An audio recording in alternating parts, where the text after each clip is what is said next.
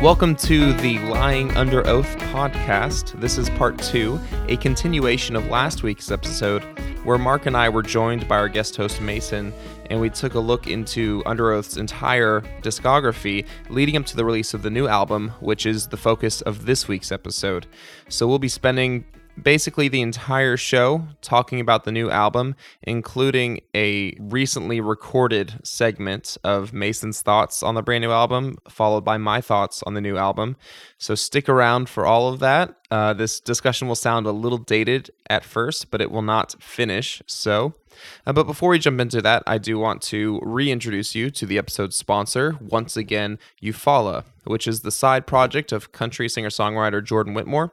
She's been releasing great music for years uh, that would be perfect for fans like country fans, Miranda Lambert, Brandi Carlile. I know that if you're listening to this episode specifically for Underoath, you might not be a country fan, but the music that she's releasing under the name Eufaula is just really good acoustic-oriented, like worship music. A lot of it is based on the Psalms. It's very beautiful, melodic, scriptural. Uh, so I'm going to play a clip for you right now of her song, I Shall Not Be Shaken. And then you'll get the full song at the end of the episode. So stick around for that. And if you like what you hear, you can find Eufaula on Amazon, Spotify, iTunes, or at her website, eufaula music dot com. That's E U F A U L A. This is a clip of her song, I Shall Not Be Shaken, and then we'll be jumping into the discussion on Underoath's new album, Erase Me.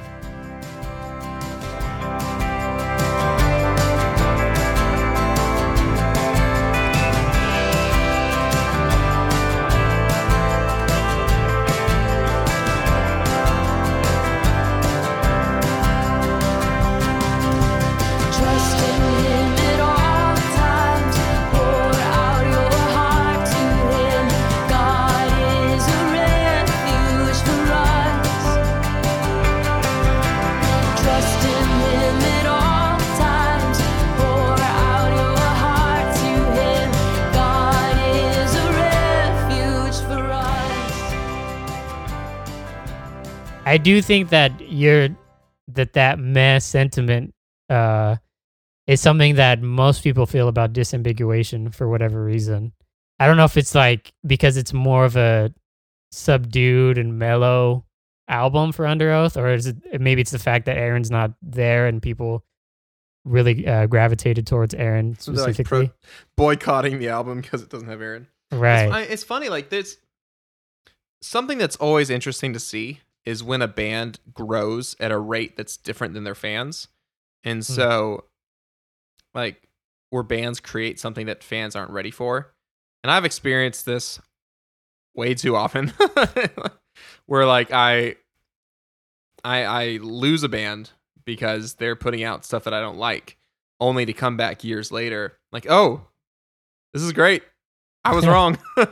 And uh I think disambiguation could probably prove to be that for a lot of people if they gave it a chance. As it's, it's been really, really funny to watch my brother have that experience with this album. Like just a few months ago, he started listening to Disambiguation again and just went crazy, like cuckoo over it, and was listening to it every day. And he's not even like, he doesn't usually listen to heavy music. He's much more of like a pop and R and B guy with like a history in the scene. Um, And this album just like changed that. And he loved it so much that he's been listening to a lot Didn't, more heavy music. Wasn't now. He the one that got wow. you into Thrice? Yes.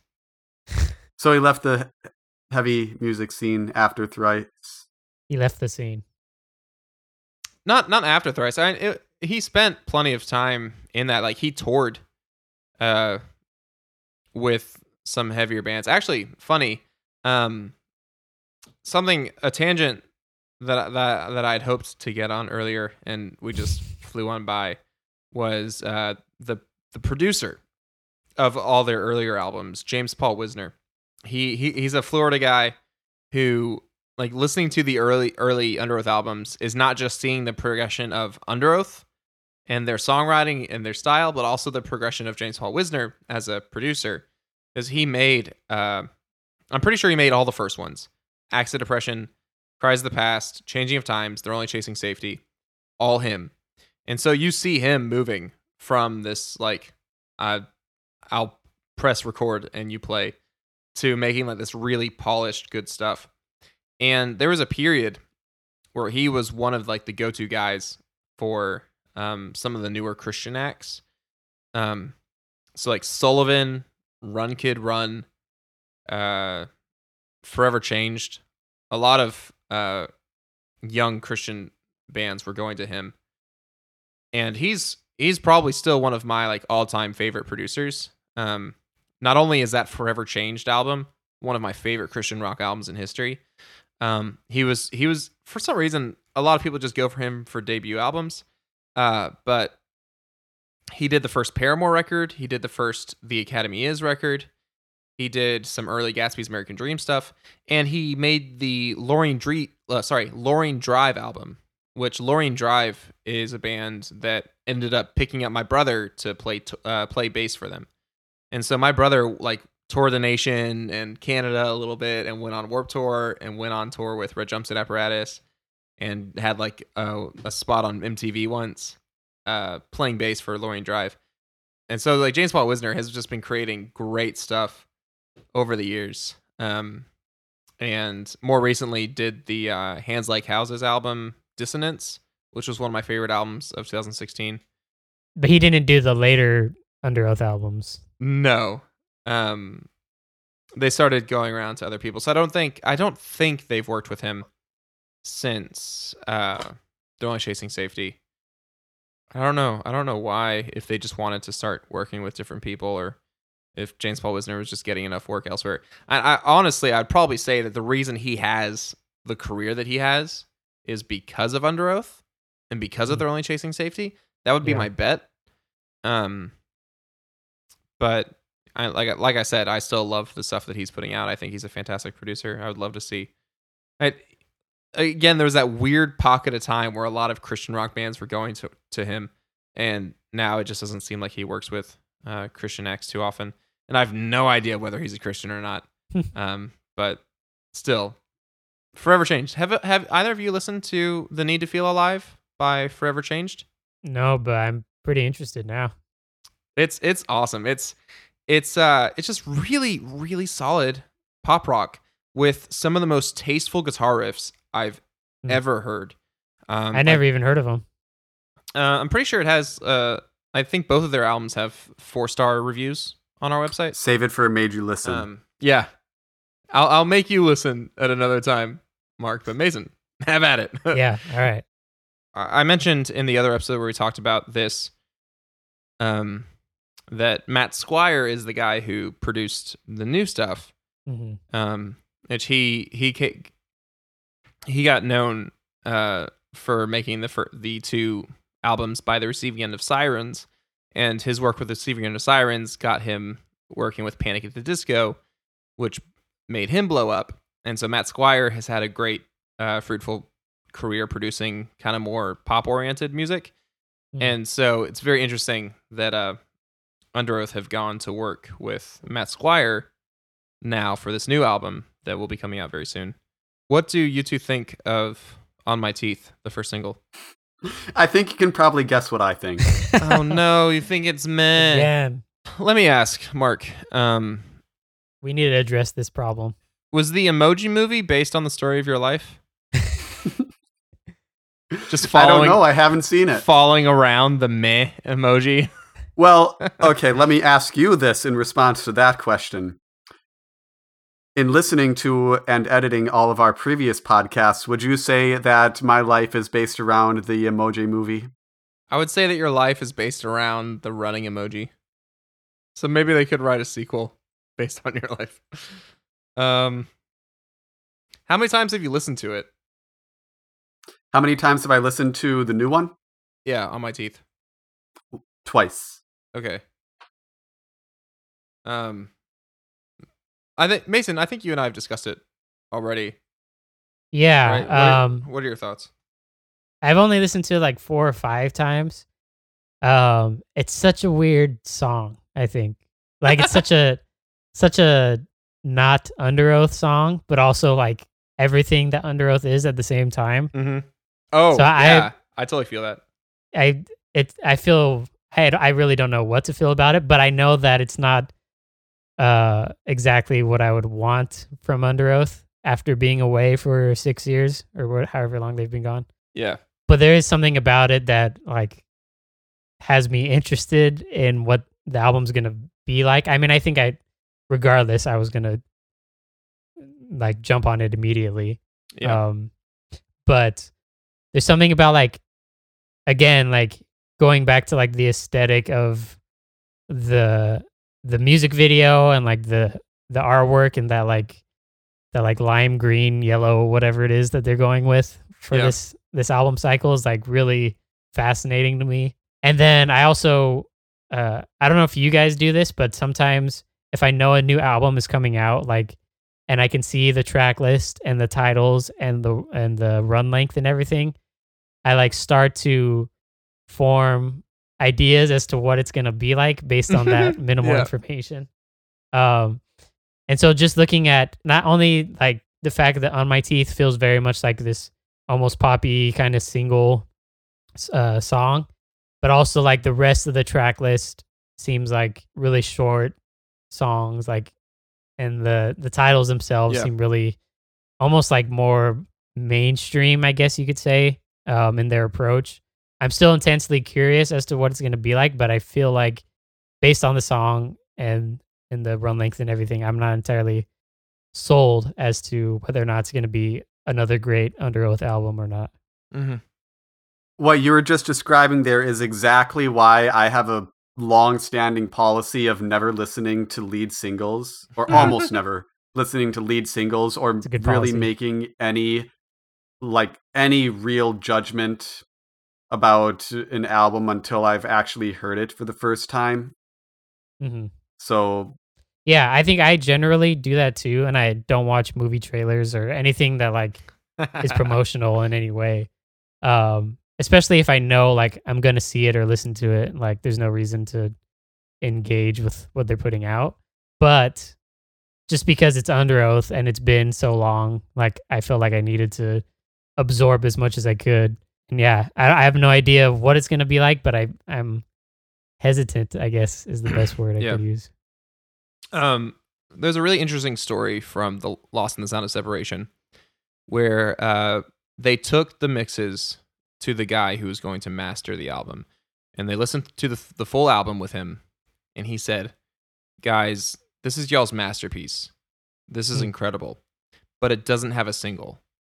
We have a few days to get the album mastered. I have a studio here.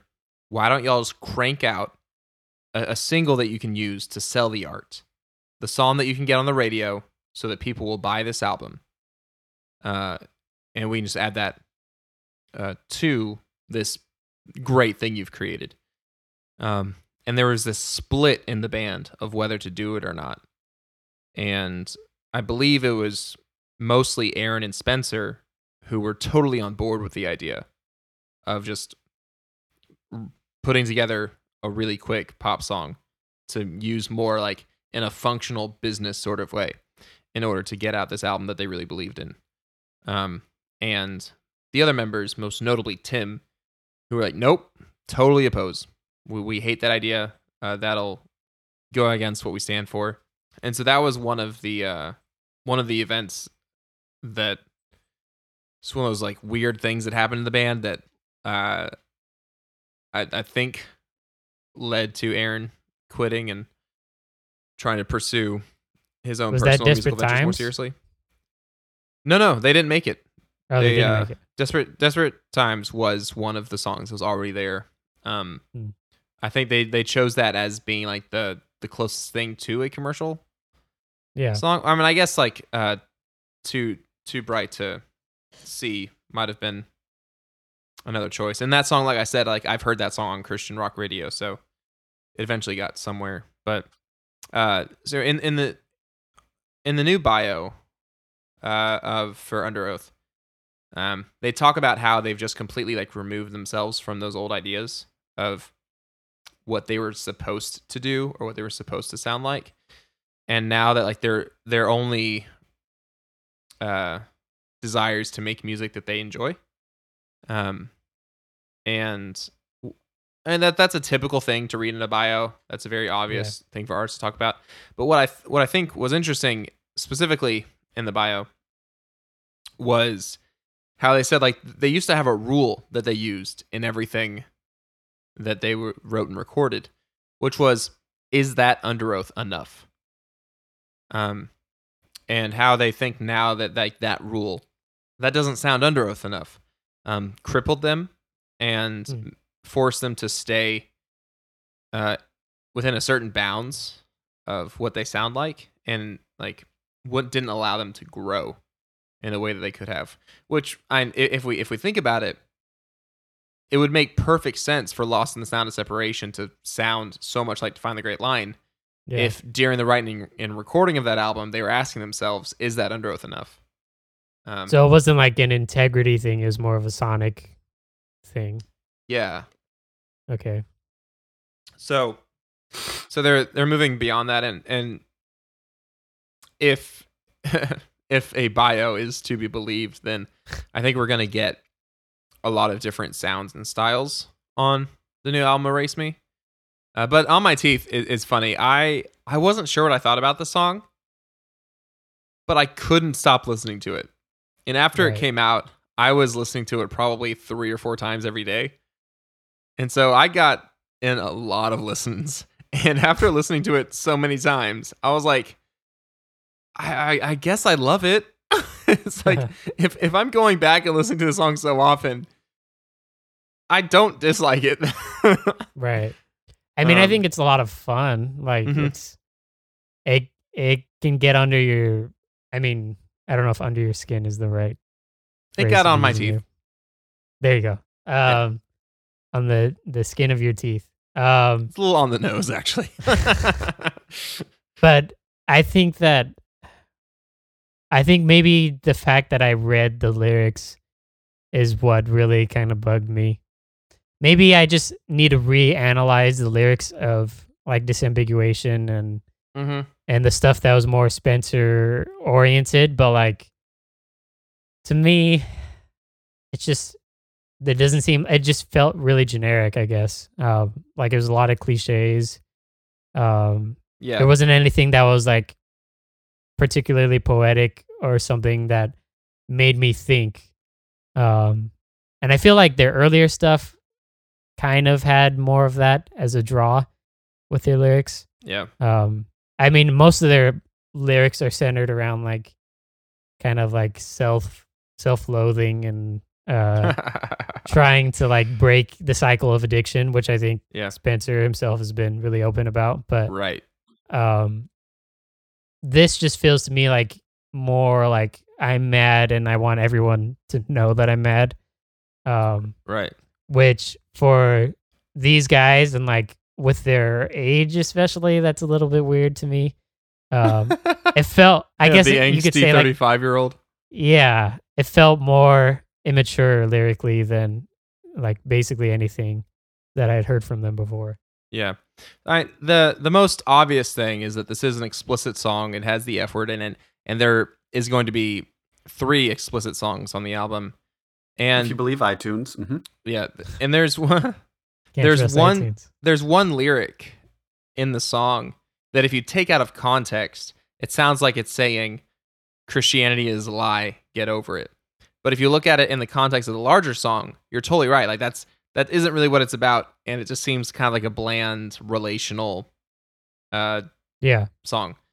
Um, and so I, I, I'm curious whether or not they're even going to be trying to make any profound messages or big statements on right. this album. And honestly, Which I they've always they done. Don't. Yeah, I think um, they've always done that with their other records. It always feels like yeah. really grandiose and like they're really striving for something. So I guess it could be interesting if they don't do that. Yeah, and um, part of the fact that they're not trying to be a Christian band anymore is I, I, I instead of being like an atheist band, which of course like there there's different faiths represented in the members, I think they're right. just gonna not try to sell a message on the album, which in itself is its own message, uh, just more of a covert one rather than an overt one. Um, I got I want, the impression we want everybody to like this music. Right. That's it. That's they it. said they mentioned like inclusion. We're in this for everybody. Yeah, we're open to everything. Well, I, I can uh, read this portion of their bio. Yeah. Uh, so, Underoath's creative and personal growth manifests itself in more ways than the stuff coming out of the speakers. For the singer, it meant him coming to terms with his struggles with chemical dependency and his quest to rise above it. In addition, the band, who once openly and without apology professed their faith-based worldview on stage nightly, have since moved beyond the realm of seemingly impenetrable polemics. At various junctures, Erase Me illustrates those moments of sanctuary, anxiety, betrayal, and conflict that inevitably arise when humanity grapples with belief systems. Underoath are not provocative to create shock value, faux hipster smugness, or revisionist history toward their accomplishments. This is where their reality has taken them. This that such a narrative exists in the first place is a true manifestation of their personal growth. Uh, and then later on in the bio, it has a quote from Aaron Gillespie saying, "All of us are finally in that place in our lives where the only thing we care about is inclusion for everybody, for the world. For me, exclusion is the scariest thing in the world. And I think as Underoath are coming back now with a new record, which none of us thought was possible, we want people to know that this is your music and you can feel however the bleep you want about it. I just want to prove that we are doing everything in the most honest way we ever have. This is the healthiest we've ever been as a group of people, as musicians, and in our worldview." So it's a very well-written bio, I guess you can say. Yeah, it's fine. Um, but it ties into why solid chance that Jesus Freak Hideout will not be covering the new Underoath album. Mm. Um, I mean, decent chance that Fearless Records won't even send us the album if we ask for it. Um, but this isn't, you know, Jesus Freak Hideout protesting because we want Underoath to come back and start talking about Jesus again, or we want Underoath to um, have clean lyrics. Uh, th- this is really a point where we have to acknowledge that Underoath aren't trying to be a Christian band. They aren't trying to put Christianity in their lyrics. They're specifically appealing to a different audience and using the language of a different audience, and, you know, being focused by like the lyrics of Spencer, who openly does not claim Christianity as his religion anymore. So, yeah, yeah. I mean, they they really don't seem interested in marketing towards Christians specifically. Right. Um, and I feel like that uh, if we were to define the great line of what uh, we review at Jesus Freak Hideout, uh, that could be a good factor as to whether or not we're going to review something. Uh, right. Because if the band's not interested in our coverage, then why should we give them that in the first place? You right. Know? Um, any publicity is good publicity, right? um, and you know, if, if you look throughout the site, we have extremely well-rated albums that have language. Like sometimes we put a disclaimer about language in an album. Mm-hmm. Sometimes we don't. Um, our general view, and there's a bunch of different views um, amidst the different writers on the site, but the overall site view. Hi, Mason. How'd you get here? Hello. Um, the overall uh, view of the site is that uh, there is no need for uh, profane language within Christian music. Um, this is a topic for an entire podcast. You know that, right, Chase? Yeah. Let's do it. That podcast is called The Bad Christian Podcast. Hey. um, so I love how almost every episode of that podcast gets derailed at some point back to them defending why they think it's right. Okay for Christians to cuss. Oh, it, I had to stop listening to that podcast because every episode I listened to got into that discussion, and I was so tired of hearing it. It um, got old, yeah.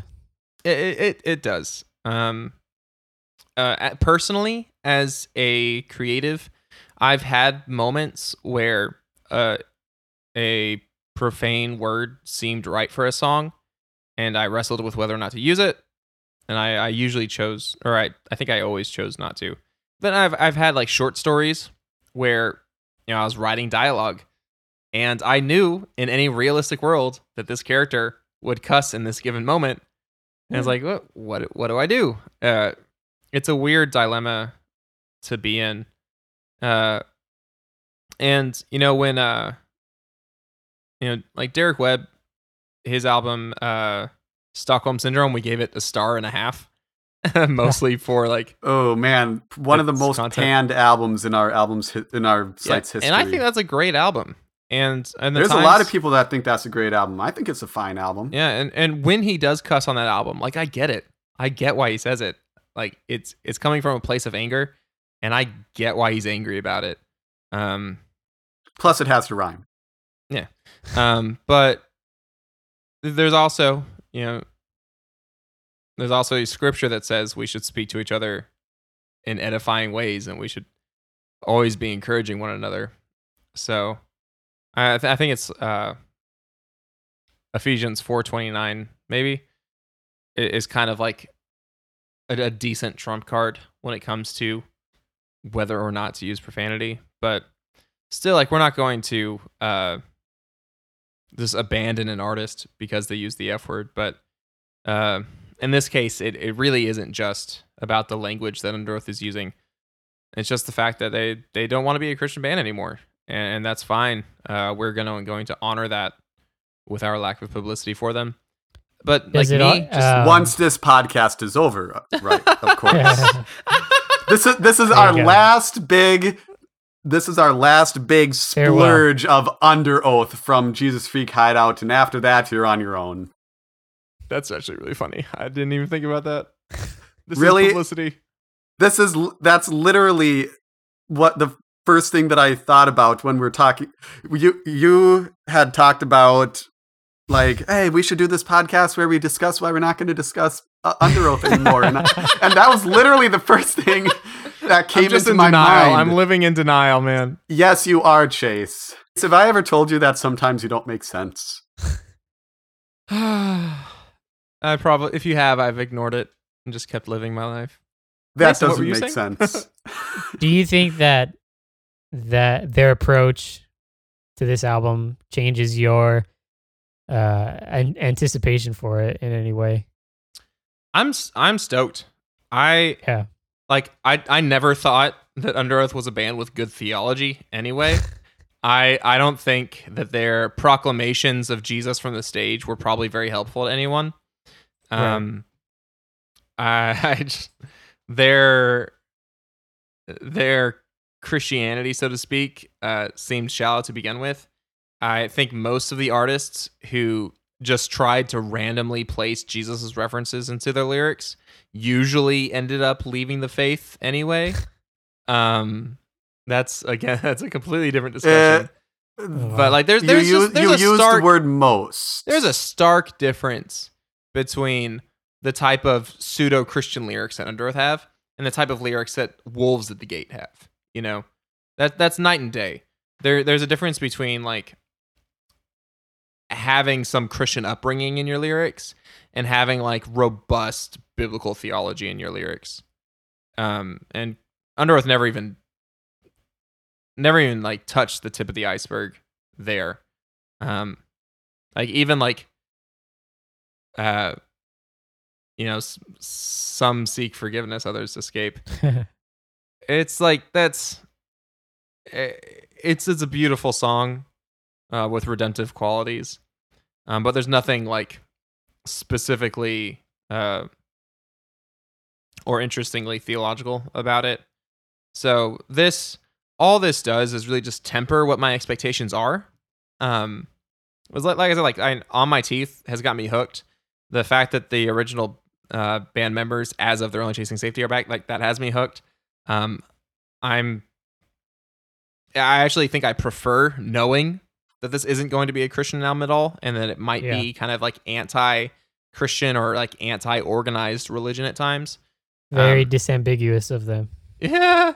Um, that just, that, that g- prepares me better to listen to it. Um, not as a Christian rock fan, but just as a rock fan. Um, you know, like the, what's happened in their spiritual lives doesn't affect my faith. Um, and I can just listen to them the same way that I listen to um, non-Christian bands, and just mm-hmm. it'll be fine. uh, I mean, yeah. I wish the best for them. I want Spencer to know Jesus, uh, but I'm not gonna like boycott their music, right? And think, yeah, that, I mean, like, me not buying their ten dollar album isn't going to get Spencer closer to the gates of heaven or anything. I do think that this album, because of their approach, um, I mean, I don't think it'll it necessarily will change the quality of the album itself, but the way that it reaches audiences is going to be vastly different than anything in the past.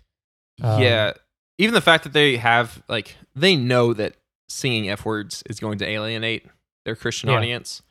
Um, so I think Which as much doing it. as much as they're saying inclusion, inclusion, everybody's in, they know that what they're doing is excluding some people. I think there's fans that, as much as like they want uh, to include everyone and not make uh, any like atheists or Muslims or anything feel weird for listening to their album, uh, there's a certain type of Christian fan that they're completely willing to lose with this new album. Um, which, of course, like when you talk about inclusion, uh, that's the big paradox: inclusion for everyone, except for anyone who th- believes something that's exclusive. You know, that's the that's the paradox, or that's the contradiction with uh, uh, tolerance. You know, we're tolerant of everyone except for intolerant people. Um, Which so both of those exceptions probably refer to most people. Yeah, so in in a very sense, like Underoath, do, Underoath is doing something very daring with their small conservative audience that they have left, but then they're doing something extremely safe for uh, the culture at large. So we'll see how it pans out. Like, they're on, on My Teeth didn't make the splash that I thought it would. Mm-hmm. Like, I thought it would hit. I thought the music video would hit a million plays within a day or two, and then as of now, it's been out for a few weeks, and I don't think it's hit a million yet. So they're really like, well, I just don't think there there's an audience out there um, they, that's as ravenous as I would have expected for new Underoath music. So we'll they've been out of it for so long. I mean, it's been eight years since they had their last full album, five years right. since they broke up. Well, well even then, six. Even then, uh, you know, Lost in the Sound of Separation underperformed in comparison to Define the Great Line, and Disambiguation underperformed in comparison to Lost in the Sound of Separation. So, uh, you know, I think if they had quit after Define the Great Line, and now we're making a surprise comeback, it would be huge. Um, but there's already a lot of fans who have gotten their fix from the reunion tours, and uh, you know, the fact that they're making new music again is just cool. Ultimately, what's going to sell this album is not the fact that we're getting new Underoath music, but if it's good music. Um, yeah. If uh, that I can agree with. If this is the type of uh, album that people are going to be sharing with one another and talking about for a while, then we're talking about the type of legs that a an ongoing career can stand on. Um, so, regardless, I think I know what Mark's reaction is going to be. Meh. Hey, just because my reaction has been meh for pretty much everything else doesn't mean it's going to be meh in the future. I think that's how science kind of works, though. I'll start calling y'all Mick and Mason. Great. Mason's uh, not good. Meh. Mac is meh, not Mason. Mick. Um, on Berlin. Uh, so uh, anything else? on, on Berlin. Anything else we want to say about Underoath? Well, I hope it's good. I, w- I wish them I wish them the best. I mean, okay, so I I play up the fact that, yeah, I'm kind of meh on Underoath. I mean, I enjoy Underoath. I mean, Chase, you know me well enough to know that I generally enjoy pretty much everything that I listen to, unless I don't, but there's not a lot that I don't that, really that's enjoy. That's true of every single human. Yeah. What, the statement you just made is true of every single human being on the planet Earth. Everyone but, enjoys everything that they... intentionally listen to listen to unless they don't enjoy it, and I generally enjoy pretty much everything. to be honest. And I enjoy Underoath, the, but there's a really different, there's a difference between enjoying it and having it like really catch my attention and really stand out to me. And with the possible exception of Define the Great Line and maybe the possible exception of Cries of the Past, there just isn't anything with Underoath that I can really just latch onto. But they're fine. I like I, I like it. It's fine. It's fine. Everything's fine.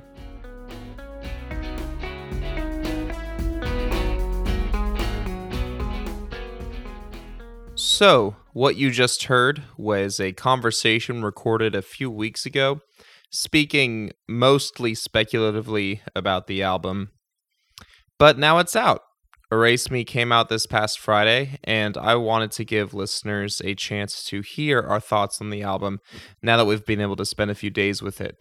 So I asked Mason to record basically a spoken review of the album, since we won't be getting any written reviews on the album. Uh, so here are his thoughts on Underoath's Erase Me. So it's finally arrived, Underoath's Erase Me, which is their eighth studio album. I remember when uh, it was first announced that they were getting back together to play shows and everything. Um, to me, it only seemed like a matter of time before they would actually start to put out music. They'd been touring for like a year or so. Um, so in reality, even though uh, this seems like an album that maybe should have never happened, Um, it wasn't a surprise. Um, but what was a surprise is the fact that um, their first single, On My Teeth, to me, it just came across as extremely mediocre. Um, something that I just wasn't used to when it came to Underoath. There, I don't think there's been a single song that I've disliked from them um, since Define the Great, uh, Define the Great Line. And so usually I try not to listen to singles in advance or, or watch trailers or anything for um, upcoming material from groups that I like. But just because it's been eight years and it's been so long, um, I decided that listening to On My Teeth uh, was a good idea. And believe it or not, I think it actually was, because this is the first time where the mediocrity and the the feel of the singles kind of worked for me in favor of the album. Um, that probably sounds bad, but uh, what listening to the single, I didn't listen to Rapture, but what listening to On My Teeth did for me was it let me shift my perspective of what this album was going to sound like. Um, it kind of put me in the mindset that it's not going to be what I'm used to. Um, and because of that, I think in the end, I kind of like it more than I expected to. And especially um, with what Chase and I and, and Mark were talking about, with this being kind of a departure for the band. And I would think that for the band, um, they could view this album as an accomplishment in terms of reinvention. And in particular, they were able to shed themselves from one of the two skins that they were trying to shed themselves from. One of those skins being that they kind of got rid of the question, is this Underoath enough? Which, according to Tim and other members in the band, that's something that they would constantly be asking themselves when making the last few records. And I guess that's what led to their dissolution in the end. So to me, this album feels like they really did not consider that question at all. And so because of that, if you if the listener is able to view the album as as kind of a, a genre shift, because I think with this album, they've decidedly stepped away from like the post-hardcore metalcore sound. And in a lot of ways, they deal with more alternative and like post-grunge and even some new metal elements. Um, and so obviously for most fans, that's going to be shocking. It's going to be something that they didn't ask for. But I think overall, it succeeds more often than it doesn't. One thing that I would like to note as well is that uh, Chase hit it on the head with saying that there's going to be a lot less of Aaron's vocals. And I think kind of as we were saying, it made for the album to feel more cohesive. And I think the the, the spots where Aaron did sing, um, it was kind of less distinct from Spencer's singing voice than it has been in the in the past. So in that sense, it also led to greater cohesion. Um, some of the other elements that are really different here are the fact that there's just a ton of keys and uh, uh, kind of sound effects, um, and that usually works really well. I think when it works best is on track nine, which is No Frame. This is like the most experimental song, maybe even in the group's history, but also uh, definitely within the album. It, it's by far the best song on the album. I would say it's just a legitimately great song. Uh, you know, there's a lot of groove going on. There's some cool vocal rhythms in the verse, and like the the vocal effects in the chorus are just, they kind of get under your skin. Um, and it's cool that they're kind of put on on display uh, front and center in a way that they really haven't been in in the past. And it also, there's kind of like these interesting transitions between like really heavy guitars to like ethereal pads. To me, that also feel that song feels like a natural progression from Disambiguation. Um, and yeah, it's just something that Uh, a song that has all of the elements that we look for in an Underoath song, while also still being adventurous and trying different things. I would say one of the weaker elements of this album are the lyrics. A lot of the times they're just kind of empty threats or just really vague, kind of depressing lines that um, utilize imagery, sure, in, in an interesting way, but they just feel like they could apply to anything, so they, they don't really stick with me. But the, the two things that I did appreciate about the lyrics is that, one, they're very dark. I think throughout the band's discography, they've seemed to have gotten darker and darker, um, which, like, obviously in some cases you don't really want to feel depressed all the time when you're listening to music, but it created just, like, this really unsettling and just sad emotion within myself listening to it.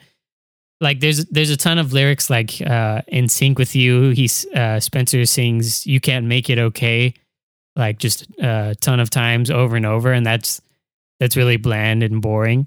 Um, but like the the intro line, I think it's "If my tongue is the blade, then your hand is the gun," and that to me is just like kind of interesting imagery. Or even uh, I think the song "Hold Your Breath" um, has the best line and also probably the best moment of the album, where it says, Uh, in the chorus, "Alone at the top of the world, I forgot it was safe down below." Um, and that kind of contrasts with this line in On My Teeth. I don't remember the exact line, but it's kind of the exact opposite, which is maybe unintentional, but just an interesting idea. Um, but I like that the music behind that as well. It's kind of this major, it's on this major chord at the top of the chorus, and it feels like a breakdown, and just compared to the rest of the album, that doesn't feel as heavy at times.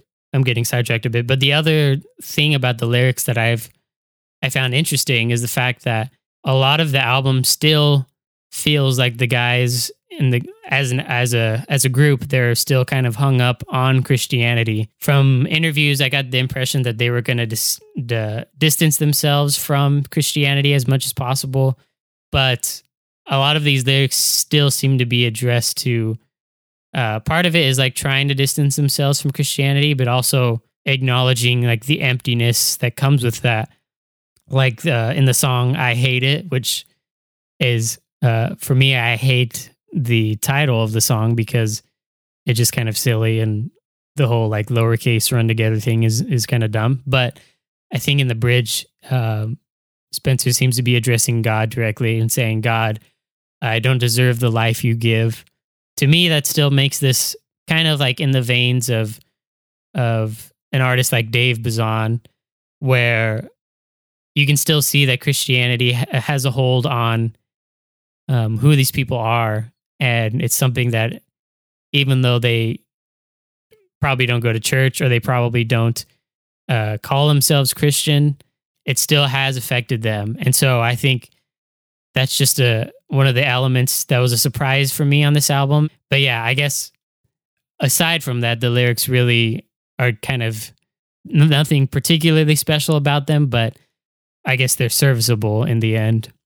Um, and like I was saying earlier, like kind of the darkness that emanates from the lyrics also uh, protrudes from the music as well. And so because of that, I feel like even though there's like a wide range of quality on this album, and a kind of a wide range of styles as well, it's very cohesive and and how dark it feels and like the tone overall. And so that's something that um, Underoath has always been pretty good about. And so I'm, I appreciate that they were able to keep that trend going with this album. So overall, I would say this isn't really like the Underoath anyone particularly asked for. And if you if you're on Facebook or YouTube or anything, a lot of the comments there seem to be widely negative uh, in regards to this album. But I would say that there's a couple of great songs. Uh, most of the album is like in between good and okay. And then I think there's only really one song that I found to be bad, um, which is track four, Wake Me. That one was just like from the very beginning, like the kind of dramatic keys and the and the overly expressive oohs. It was just really shockingly poppy, something that despite hearing On My Teeth and hearing how more mainstream of a sound they had, like I, I just wasn't prepared to hear um, something like that coming from Underoath. It was almost more like uh, like Manifest or Red or Skillet, and especially with like the awful emo rock chorus. Uh, that's the only song on this album that I would say like they should have just dropped it, or I don't know, put it on a deluxe edition or something. It's just really bad. Um, but other than that, most of the songs, I would say there isn't really anything that makes them bad. A lot of them are bland. Like In Motion has a lot of cool elements, um, has kind of a lot of little things that make an Underoath song, but I think just after the rest of the album, it's kind of tiring, and it kind of combines into something that isn't really that interesting. Um, but then you have a song like uh, like Sync with You, which has this cool electronic intro. The main riff feels the most like an Underoath song, kind of like something from Disambiguation. Aaron's doing different stuff with the drums, and like the chorus and the verse kind of feel really creepy, and like the, the messing with the time signatures and everything kind of gets under under your skin a bit. Admittedly, like the intro song um, and the singles, they're all just okay. Um, but once you get to Bloodlust um, with kind of the more subdued effects on the intro and the verse, and like from that point on, I think that rest of the album's pretty solid. So I guess if I were to give it a number rating, I feel comfortable with saying it's kind of a light four, a weak four, maybe even a very strong three and a half. Every person who's a fan of Underoath should give it a shot and try to distance yourself from the critique that other people have placed on it, and just uh, listen to it as it is and accept that it's going to be different than uh, what everyone's used to. So that was Mason's take, and without taking too long, I do want to add in my two cents as well. Uh, ver- to a very large extent, I agree with almost everything Mason said. Um, we differ in a few uh, minute areas. For example, I think On My Teeth is one of the best songs, and I think if you completely hated that single, there's probably not going to be much for you here. I also like the song Wake Me a good deal. Um, I'm basically at the point where I can sing along to every song. I like them all, even the two Target bonus tracks. Um, but as far as um, spiritually speaking, there's almost nothing to get upset about on this album because of how vague it all is. Really, the lyrics are awful. I think the music is mostly great. I think the choruses are memorable. But musically, they have a lot of growing pains to get through. This is a new style for them. I think Spencer doesn't have a great sense of melody yet. And while they still manage to craft a lot of good choruses that I enjoy singing along to, they could have been a lot stronger. And almost across the board, every bridge on the album is awful. It's a placeholder. It's usually one line repeated four times in a row, and it usually has a really rushed or sloppy transition back into the third chorus. So there's a lot of template filling there. Um, not too many places of experimentation. I think uh, Mason did a great job of pointing out that probably No Frame and Sync With You are the two places where experimentation happens and happens well. Um, this is such a new style for the band that in one sense, it's the most daring album they could have made. But it's also such a regular album in the context of rock music today that is also the safest album they could have made. They'll probably make as many new fans as they lose old fans. But of course, you're going to have the Christian fans that are lost, not because of the music style sh- shift per se, but because of the lyrics. And so as I was saying, like, yeah, there are the three songs that drop the F-bomb. Ironically, those three songs with the F-word are three of my favorites and the three that I think have like the strongest choruses. But Spencer just doesn't really get across like m- meaningful, uh, concrete ideas of what he's trying to say.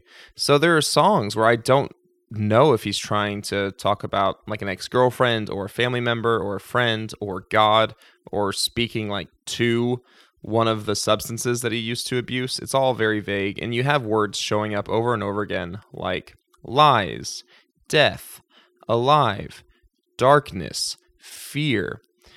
And it's just like, oh, it's another drowning, another water metaphor. And it just kind of all adds up to nothing, to where like there are times where it seems like he's saying, I'm done with Christianity. Um, that stuff ruined me and it's behind me now. There's other times where it seems like he's saying, uh, I want Christianity. If Christianity is real, I want the real thing, and I just never had the real thing. But then again, I know that I'm just left up to my own interpretation on that, and there isn't enough there to grasp onto for me to be able to be convinced that that is the proper interpretation, unless I were to speak to Spencer and Aaron themselves and say, hey, what does this mean? Um, so if if the spiritual aspect uh, or the language aspect makes you not want to listen to this album, that's fine. You're missing a good album. You're not missing a fantastic album.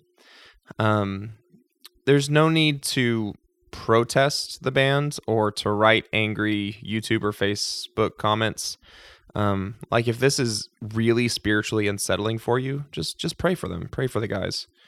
Um, you know, God is going to be able to do far more in their hearts than any huge group of men could ever try to do. It's it's not even worth comparing. Um, But yeah, like we, as a site, like Jesus Freak Hideout, we're not protesting the band for using the F word.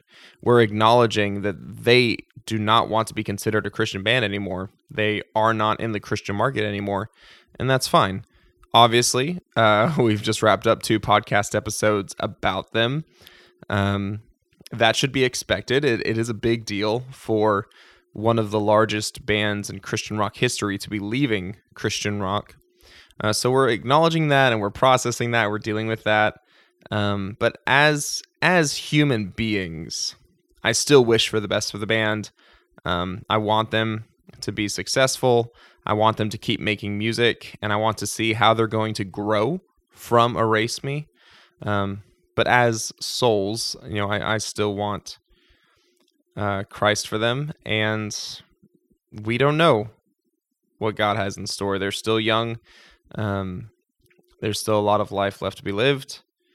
And in the meantime, we can listen to Christian and non-Christian music if we choose. And we can listen to explicitly Christian music if we choose to do so. And that's fine. Uh, that is up to uh, your discernment, your conscience. And that's great. Um, so I think that puts a wrap on the... the current phase of uh, J F H relationship with Underoath. And so now I'm going to lead us back into the previous conversation as we wrap up the episode with our weekly segment, Made You Listen.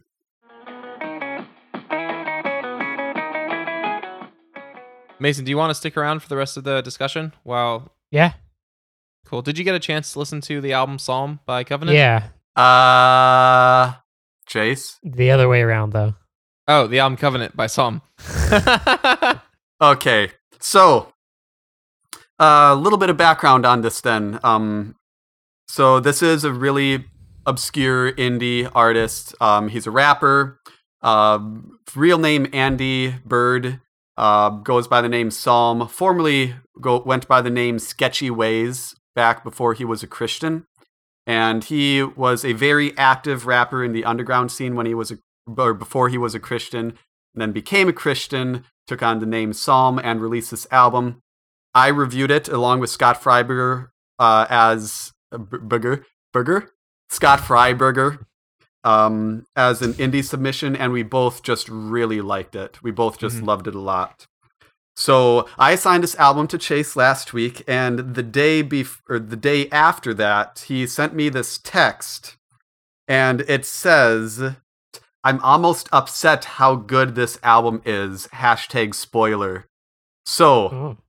I had a feeling that you would like this album. Um, I think I like this album even a lot more be- now than I did back when I reviewed it. Yeah. Um, in hindsight, I wish I would have put it on my top ten album of the year list. But Chase, that was a very exciting test. I'm really excited to hear. Or maybe you completely changed your view in the last two weeks. I'm excited to hear, though. So hit me with it, Chase. Hit yeah. me with it. So it's a twenty-two track song album, uh, which is extremely overwhelming, especially because like none of these are like your typical like hip hop interludes. These are all full songs except for one short song that's still like, it's a legitimate song, just a shorter one. Um, and uh, I was pretty blown away by it. It's it's a rapper with like no holds barred, a complete willingness to just go at it with any of the most intense topics, whether it's like our culture's current views on sex, um, premarital uh, sexual engagement, um, the prescription drug industry, um like his own like past failures and experiences. Um it's he just really like unloads everything, but not in a way of like trying to do hot takes or going for like a shock value. Uh it's all like just really well written, like well performed uh lyrics that seem to come from a place of him really just seeing like all the things that need to be fixed in the world and things that Christianity has uh, a solution for, in ways in which Christians need to actually be living by the word of God. Um, you know, he has this line, uh, let's see, where is it? How many Christian husbands strung out on pornography? How many Christ- Christian wives crying out, "What's wrong with me?" Um, uh, and it, it, it comes across like authentic, real, meaningful, passionate. Um, it's not like surface level indictments of obvious sins. It's actually like taking deep dives into um, like serious issues that probably more Christian artists should actually be willing to write about. Um, but for me, like the first thing about a rap album is if it if it's actually interesting to listen to on like a beats and music level. And for the most part throughout this album, he actually has some like great samples to rap over, um some really good sounding stuff, some interesting songs to sample, which I one of my least favorite songs is where he samples uh the Daughters song from John Mayer. Yeah uh but even that is like, it's interesting, it's cool. Uh another one of my like lesser favorite songs but still good is uh, Out of the River, which has that, "Come on, brother, let's go down, let's go down," uh, which I think probably a lot of people will recognize from uh, "Oh, Brother, Where Art Thou?" Even like the original uh, samples and the original, like the, the original beats and the, the uh, songs that have their own choruses. Um, a lot of it is really good. Um, except if if he tries to sing his own chorus, it's terrible. and... Uh, Some of the singers that he has on different songs are actually like really bad, um, or really pitchy. Uh, this album would have been taken up to a next level for me if the, it had had good singers across the board. It really bugs me that he doesn't. And there's a few songs that get undermined by bad choruses that like his his verses and his lyrics would have like salvaged it. Um, but the really bad chorus makes me want to skip it. And so something that I wanted to do for this conversation was to make what my track listing would be for this album if I were to cut the twenty-two songs down to something shorter, like maybe only twelve or fifteen. Uh, but when I started doing that, I uh, found myself really like struggling. struggling to cut songs. Yeah, like when I got down to the grid of it, there were a lot of like moments I disliked, or beats I wasn't particularly impressed with, or choruses that I was slightly annoyed by.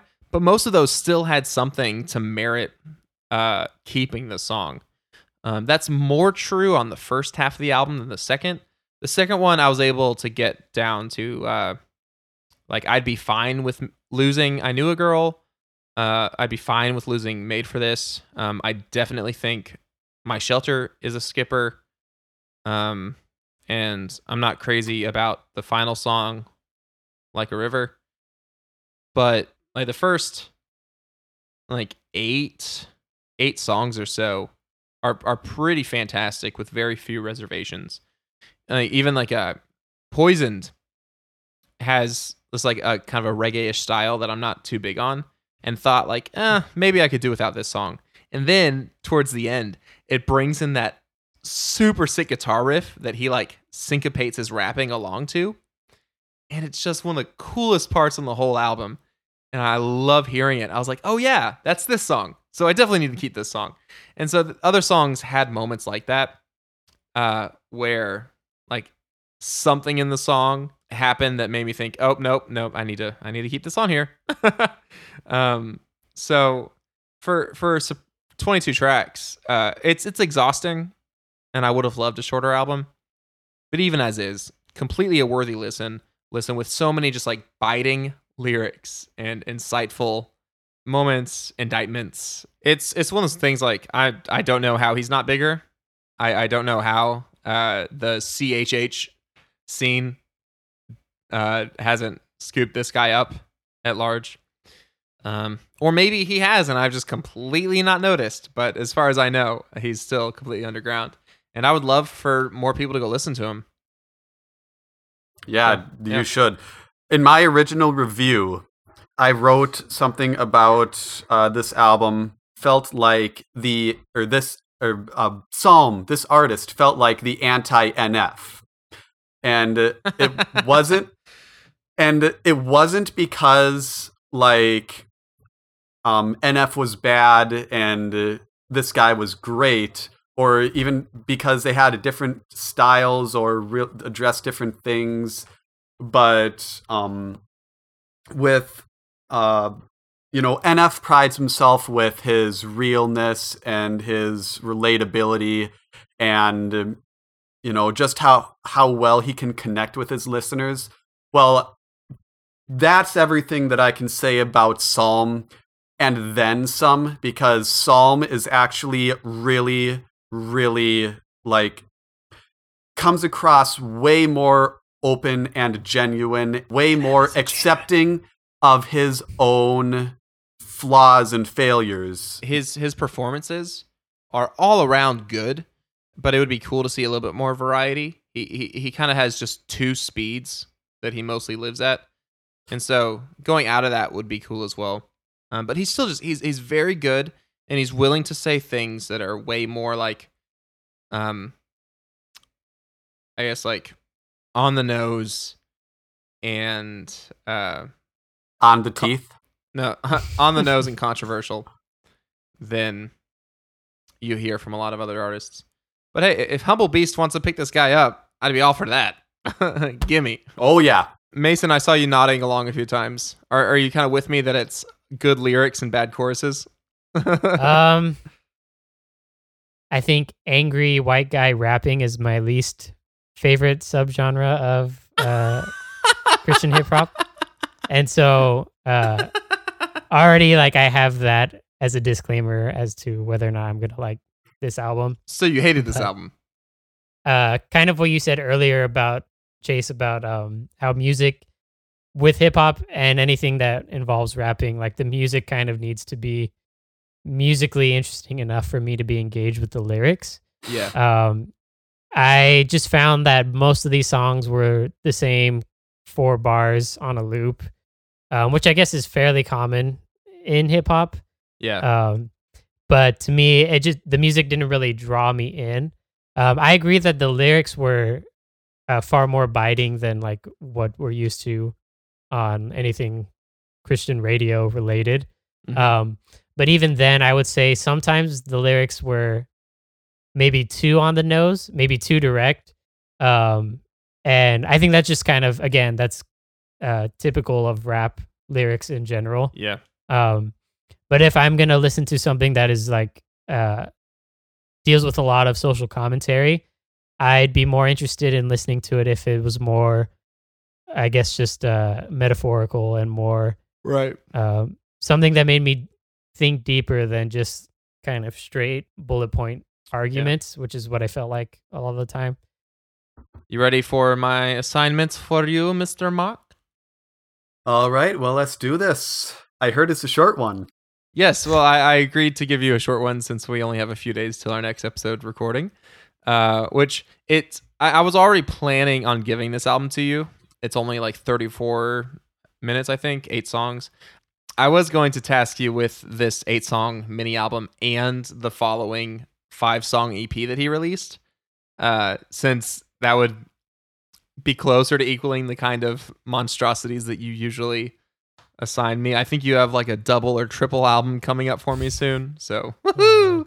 Um, oh yeah, but uh, oh yeah, all one hundred fifteen minutes of glory. Oh man, you're the worst. Um, but yeah, so I'll, I'll just give you the the eight song album.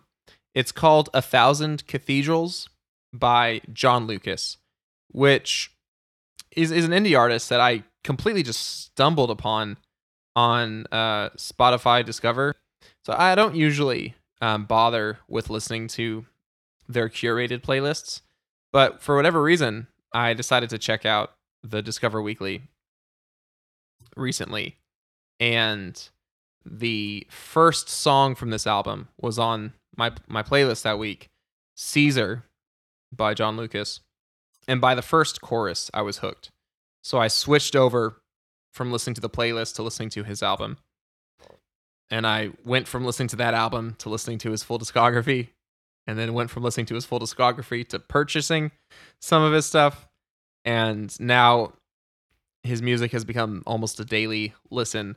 Uh, and I've been connecting with his uh, lyrics in a way that I haven't connected with anyone's lyrics in a long time. Uh, so uh, if if you do like him, or do like this album, I highly recommend uh, the his previous album and his following E P, which his uh, his E P did come out this year.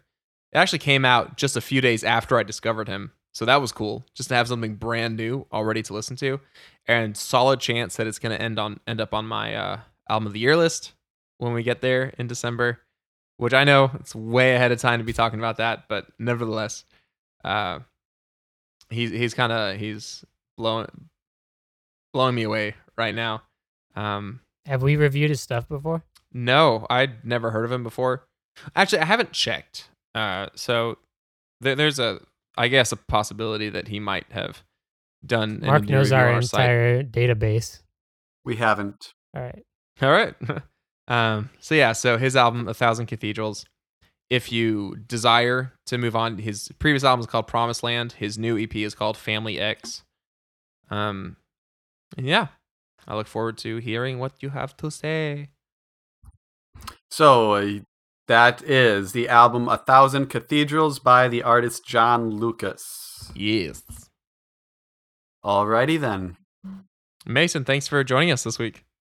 Yeah, it was fun talking about my gateway band. And yeah, you, you got to relive your childhood. I got to relive my hardcore dancing party in my living room.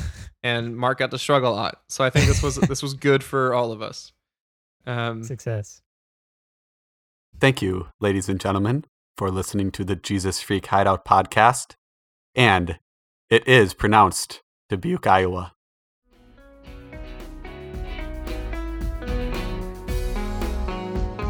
The J F H podcast is hosted by Mark Rice and me, Chase Tremaine. Production, editing, and music is also by me. The podcast is executive produced by John DiBiase and Christopher Smith. If you are interested in sponsoring the podcast, please send an email to christopher at jesus freak hideout dot com. And we'd love it if you would recommend the show on Overcast, rate the show on iTunes, tell people about it. Hey, and if you have anything you don't like, come tell it to us. We'd be happy to hear it. Now, I want to show you the full track, I Shall Not Be Shaken, by this week's sponsor, Eufaula. And if you like what you hear, please go check out the rest of her album.